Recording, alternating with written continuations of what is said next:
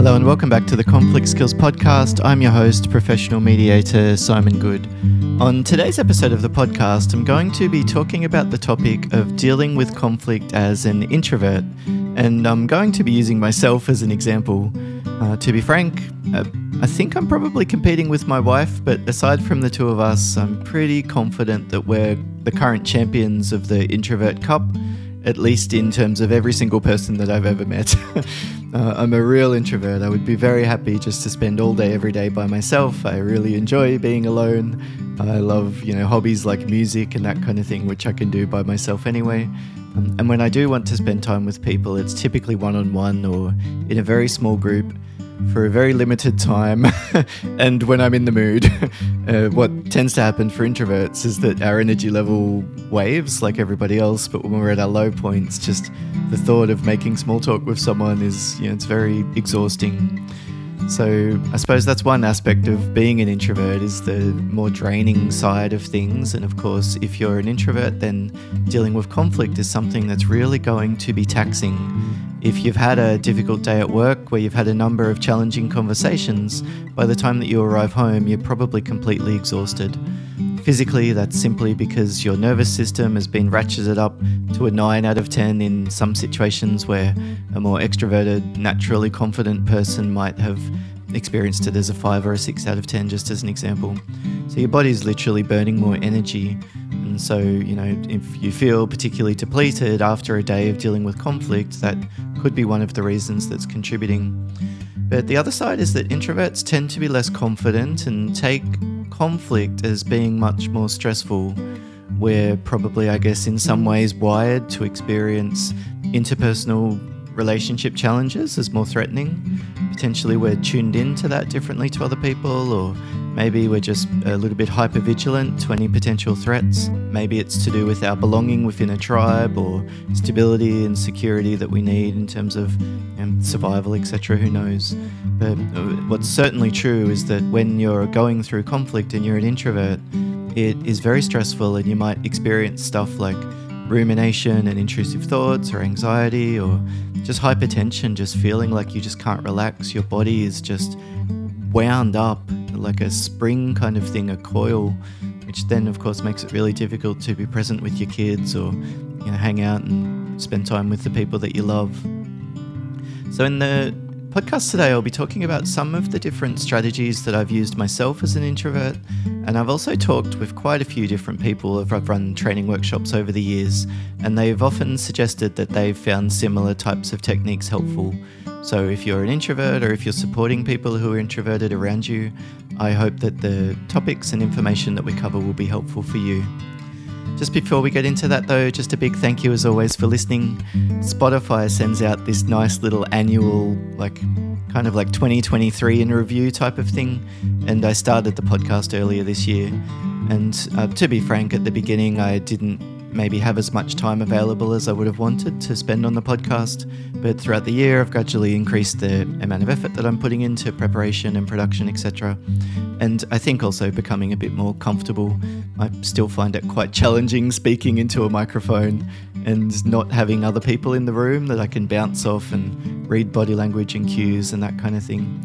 So I'm sort of practicing and doing my best to hopefully do these podcasts in a way that's engaging. And I suppose I just wanted to say thank you so much for listening. I was very surprised at the number of downloads, I guess, that the podcast is getting now. It's growing in a really nice trajectory. And particularly, Spotify gives you information about like how many listeners uh, sort of your podcast is in the top 10 or the top 5 or the number 1 and I was really pleasantly surprised to see that there was quite a number of people where it was either the number one podcast or in the top five or the top 10. Uh, so, yeah, I just really appreciate you listening. And if you've got a question or feedback about the podcast, you can send me an email. It's uh, podcast at simongoode.com. So that email address is S I, uh, the website address is S I M O N G O O D E.com. So, the first tip that I often suggest when I'm coaching introverts who are dealing with conflict, it's often in a workplace situation in my coaching sessions, is the importance of preparation. It's crucial if you are well prepared for a difficult conversation, and you've thought about the phrases to use and the best way to set it up and the structure, etc. Well, it more or less means that you can deal with any issue that you need to. With adequate preparation, most discussion is possible. Doesn't necessarily mean that it's easy, but what it does do is open the door for a potential future where this situation starts to improve. And when I'm talking about preparation, it's to do with the specific issue, like how should you name it? What's a mutual way of phrasing things, for example? Are there particular hot button words or phrases that upset the other person that you should avoid? Is there particular information that you'd like to see from them? Are there particular boundaries and expectations that you think it's important to outline? Just really going through and, and thinking about that or writing it down or talking to somebody and getting a second opinion. That's going to make such a difference when you actually walk in the door and begin speaking with the other person versus trying to come up with everything off the top of your head. The other aspect to the preparation is just managing your own nervous system. It's making sure that you've got some food in your stomach and that you've hopefully had enough sleep giving yourself a few minutes before you walk in the door and start writing the email and then going and for a walk around the building at lunch and then coming back and your head's probably in a different space before you press send. Um, so just doing all of that strategically, it's like taking responsibility for your own state, your own emotions, your own mood, your own affect, etc. Physically, it's our nervous system, but it doesn't really matter which layer or lens you use to understand it. It's like saying, I'm going to need particular things to stay calm this morning. I know I've got some challenging interactions ahead of me, and I don't want to walk in the door already worked up. Now, there are two general get out of jail free tools, I guess, that uh, you can use if you're an introvert. One is postponing a conversation, and the second is it's like a summary and inviting responsibility or inviting next steps.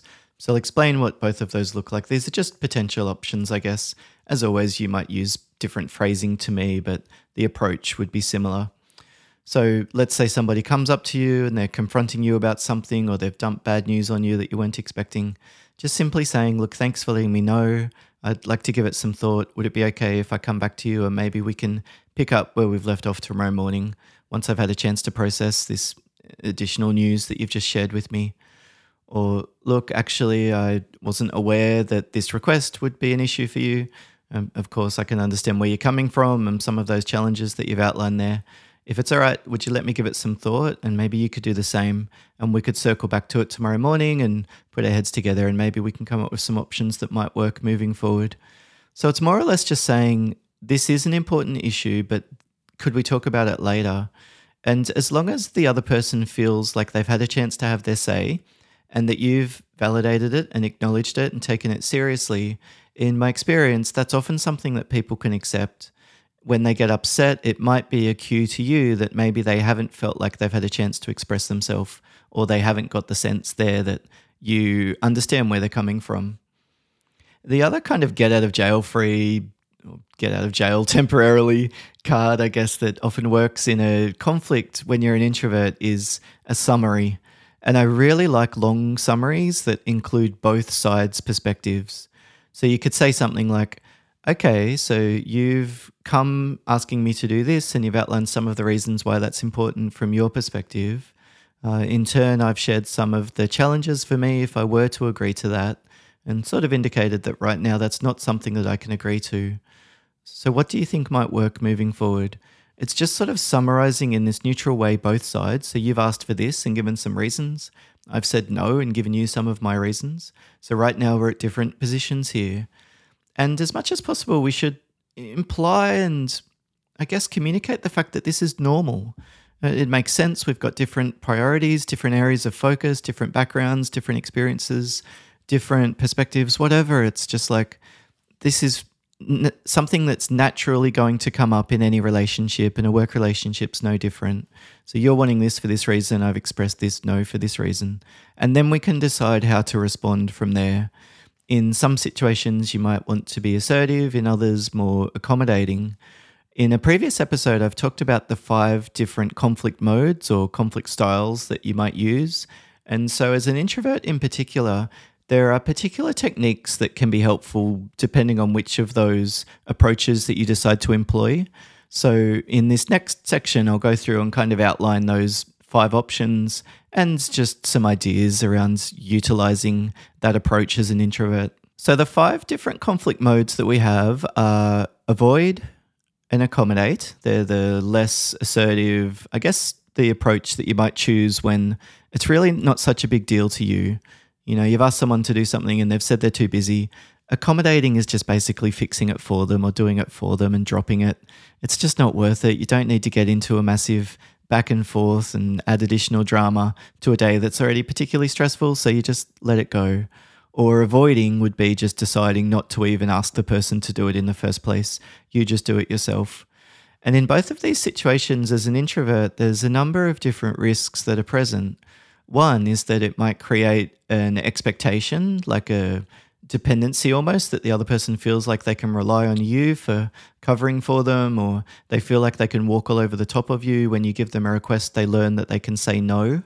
So if you do decide to take either the avoid or the accommodating approach, one thing that can be helpful is to set a limit, either yourself in your head, like, I'll do it this time around, but next time I'll try and ask them earlier so that I can be more assertive and, you know, stick to my guns in more confidently or something like that.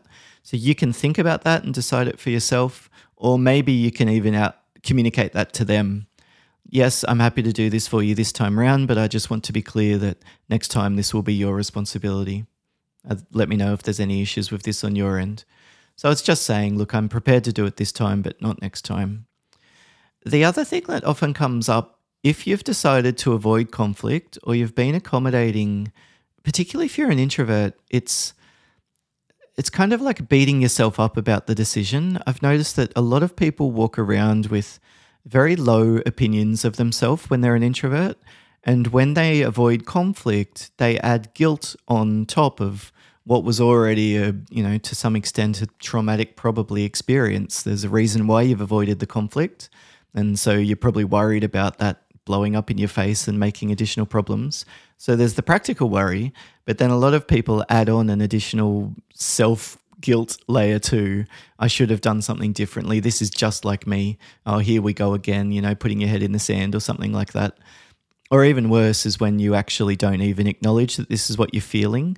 And so you just go and open the fridge and have a few beers or look at online shopping to distract yourself or whatever else it might be.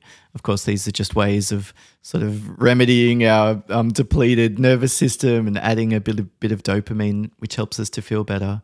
But of course, these are not going to be very healthy habits to develop longer term. So if you do decide to avoid conflict, two options that you can use is to set a date to review the decision. So, although I'm not raising it this time, I maybe will just check in again. I'll put a diary um, calendar item in my calendar for next week just to confirm that this is still the case, that it's still a good idea to just let it go versus something might have changed in the meantime. And so now it is probably a situation where I should do something about this. The other thing that you might want to do is even if you're avoiding, to prepare to engage. So, to outline dot points, for example, or do some research, or think about the best way to bring something up, what kind of relationship you want with the other person, which of their behaviors are you particularly focused on influencing them to change. So, prepare to engage with them, even if your intention is still to avoid.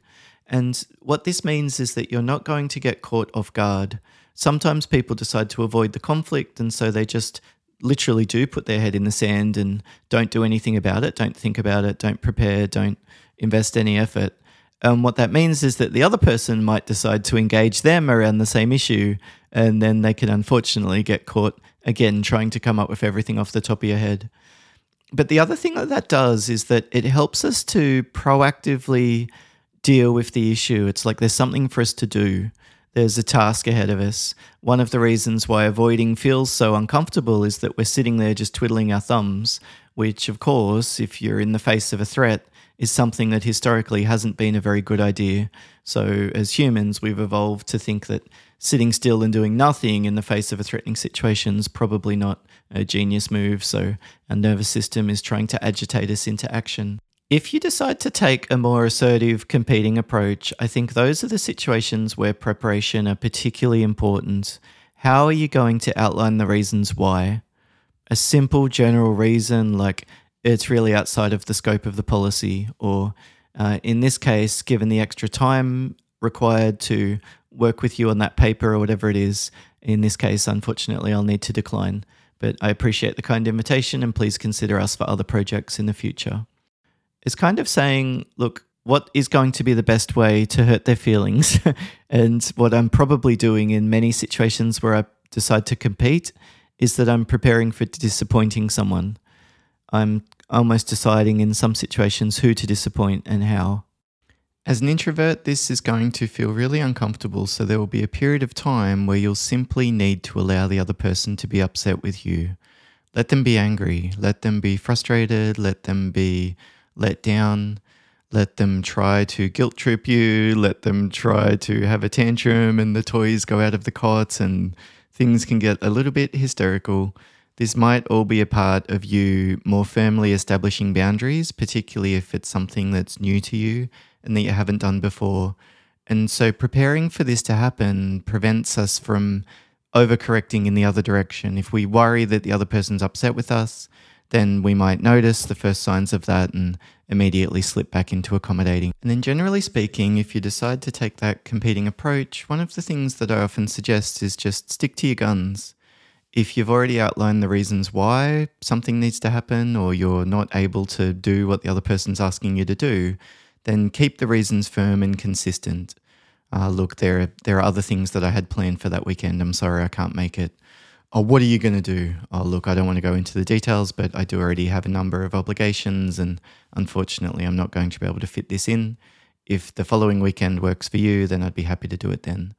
And so, if we've already outlined a reason, like I have other plans, then just keeping that reason general and consistent. The challenge is that I've already got those plans that I've made. If we don't add more detail and we don't inadvertently add other excuses and other reasons why, it kind of gives the other person less ammunition to argue against. Whereas if we say, well, you know, I have other plans and also it's about the money and I'm particularly tired and I don't want to stretch myself because I might get sick, then the other person can argue against all three of those different factors. I'll cover the money for you. I'll come on, have some vitamin C. What's the big deal? Um, as well as the uh, challenge of arguing about whether or not your time excuse is sufficient. So, just keeping the reasons general and consistent tends to help you to stand your ground but minimizes the chances of coming across as aggressive or harsh, particularly if you can still communicate in that very calm and composed type of way, even if ultimately you're being very firm. I think, though, however, using the other two strategies is often the best approach when you're an introvert, and those are compromise or collaborate. So, compromise is kind of where we meet in the middle we give in a little bit of something that's important to us and then also ask for something from the other person in return. And if you're a natural accommodator, this can be a pretty significant step towards being more assertive, particularly for introverts. If you're used to always just saying yes, or when you ask someone for something and they complain and push back against you, you just decide to do it yourself, for example. If you can at least shift towards compromising, then that can be a, a real mark of achievement. I'm happy to do it this time round, but I just want to be clear that anything for the rest of the day, somebody else will need to manage. Or, yes, I'm happy to help you clean up that section of the building. If I can get started here, would you be able to cover those two rooms? And then maybe we can meet in the middle and see how we're going. It's like nobody's getting 100% of what's important to them, but everybody's getting something. And so, in terms of the language that we use there, often it's better to avoid saying things like, are you happy with that? Does that sound good to you? You know, I, hope that that seems fair. Does I hope you can see where I'm coming from. I mean, if all we're really asking for is the other person to understand our perspective and they're in a very escalated state, we're likely to be disappointed. They have a limited capacity to get where we're coming from, literally. So maybe instead of hoping that the other person understands your intentions and your motivations, the more important factor is to just get clear about the behavior if I clean these rooms, can you agree to clean those? So, for that reason, I often use language that's a lot more like, is that something you can agree to? Is that workable on your end? Is that something that you can live with? As opposed to saying, are you happy with that? And for us, as we're approaching the compromise, we should also keep our own expectations realistic. We're not going to be overjoyed and happy. We still might feel a little bit of resentment building up while we're helping clean up somebody else's mess. but we should remind ourselves that our goal in the longer term is a stable relationship with this person, give and take, gradually working towards being more assertive. And this is a step in that direction. And so, if we've made some progress, we should celebrate that versus beating ourselves up about the fact that we probably should have gone in harder. The other approach, though, that often works well is to collaborate. This is where we expand the discussion, expand the pie. Look, I'm happy to talk to you about cleaning, but before we get into that, could we talk about the hourly rate? Because that's something that I've been meaning to discuss with you for some time now. It's kind of like saying, sure, I'm happy to pick up these extra responsibilities, but how about we talk about salary at the same time? Or, yes, I'm happy to talk about helping you out with this. Could we talk about next Friday off, though, because my son's got an event at his school that I was hoping to attend? It's kind of like still being accommodating, which is probably a natural impulse if you're an introvert, but then finding a way to get something else that's important to you. So, in that way, we can literally create this win win. We can give the other person literally what they're asking for, but we get something that's important to us as well in return. And so, if you want to use this approach, one of the phrases that often works well is if you, then I. If you can do this for me, then this is what I can do for you.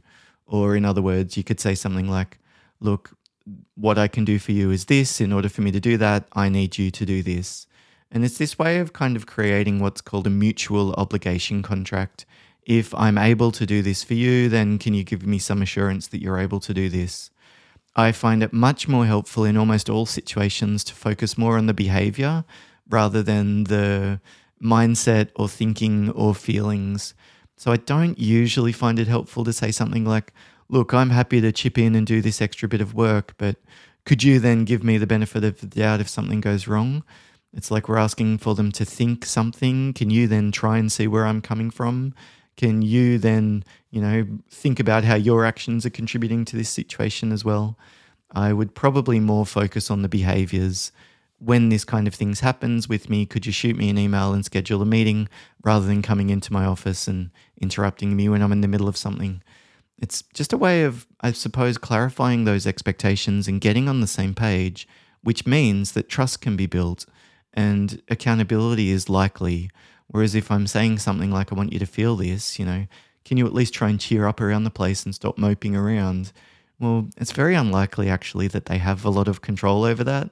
And even if they do have control, they probably feel like they don't. And so if you're pressuring someone to be responsible for something that's outside of their control, well, the natural outcome is going to be defensiveness. And so for that reason, I find that if you then I approach to be particularly helpful if you decide to use that collaborating approach for resolving conflict. The other essential key here is asking the right questions. We need to explore options and explore interests. What else is important for you? Sure, I'm happy to talk about that extra work though. I just wondered if maybe we could also discuss the payments that would be made. I don't know how much option you have in terms of, you know, moving the milestones that we've discussed around or maybe looking at paying up front or maybe even increasing the amount altogether. I'm not sure there might be some limitations that you're facing there, but where there's some flexibility, I'd be keen to explore some of those options if that's something that is okay with you. So it's kind of saying, look, I know that there will be some things that you can agree to and others that you can't, but could we discuss this? So that's the first step is saying, could we at least consider these other options? I'm happy to talk about helping here, but could we also talk about next Friday? Because I was actually hoping to come and ask for you ask if I could have that day off if that happened to work within the team. Uh, so it's almost asking for permission to broach the discussion. And then as we move in, we want to shift the conversation to be more and more open as we go, which means we typically would need to ask open ended questions. What do you think might work there? When you've dealt with these kind of situations before, what did you find helpful back then? When you say you'd like me to cover this, when did you have that like what kind of time frame did you have in mind? Were there are other factors that are important to you at the moment? How does this project sit in terms of the other work that you've got coming down the pipeline? It's these kind of very open ended questions that might invite the other person to consider expanding the discussion. If you're a contractor and you're dealing with a builder, for example, and you're negotiating the rates, a question like, how does this fit in terms of other work that's coming down the pipeline? Or, sure, I'm happy to um, talk about rates for this job Uh, would you prefer just to think about this one alone? Or I'm wondering if maybe it would be better for both of us if we could think about a, a, a few jobs at once. And in that case, I'd be able to give you a discount because I've got more confidence that there's work coming in. So it's just generally saying, is this something that you're open to discuss? And if so, what do you think would work? So, thinking strategically about those five options the accommodating, avoiding, compromising, competing, and collaborating. And then once you've decided on the particular path, just really being prepared and thinking about which of those tools that I've mentioned or the other options that you've got in terms of dealing with the issue are going to work, who should be in the room, what's the best way to set up the conversation, and particularly as an introvert, what would help you to feel like you're standing on solid ground so that you can be more firm, you can walk in feeling more confident, you can be less affected when the other person starts to get upset and lose it, and ultimately you can get to a better outcome in the conversation. Thank you so much for listening, as always. Um, please subscribe and press like and give us a positive review if this has been helpful for you. And otherwise, I hope to see you in a future episode of the Conflict Skills Podcast. And all the best for navigating the conflict situations that you're dealing with at work, at work in your personal life, and in other relationships that you have.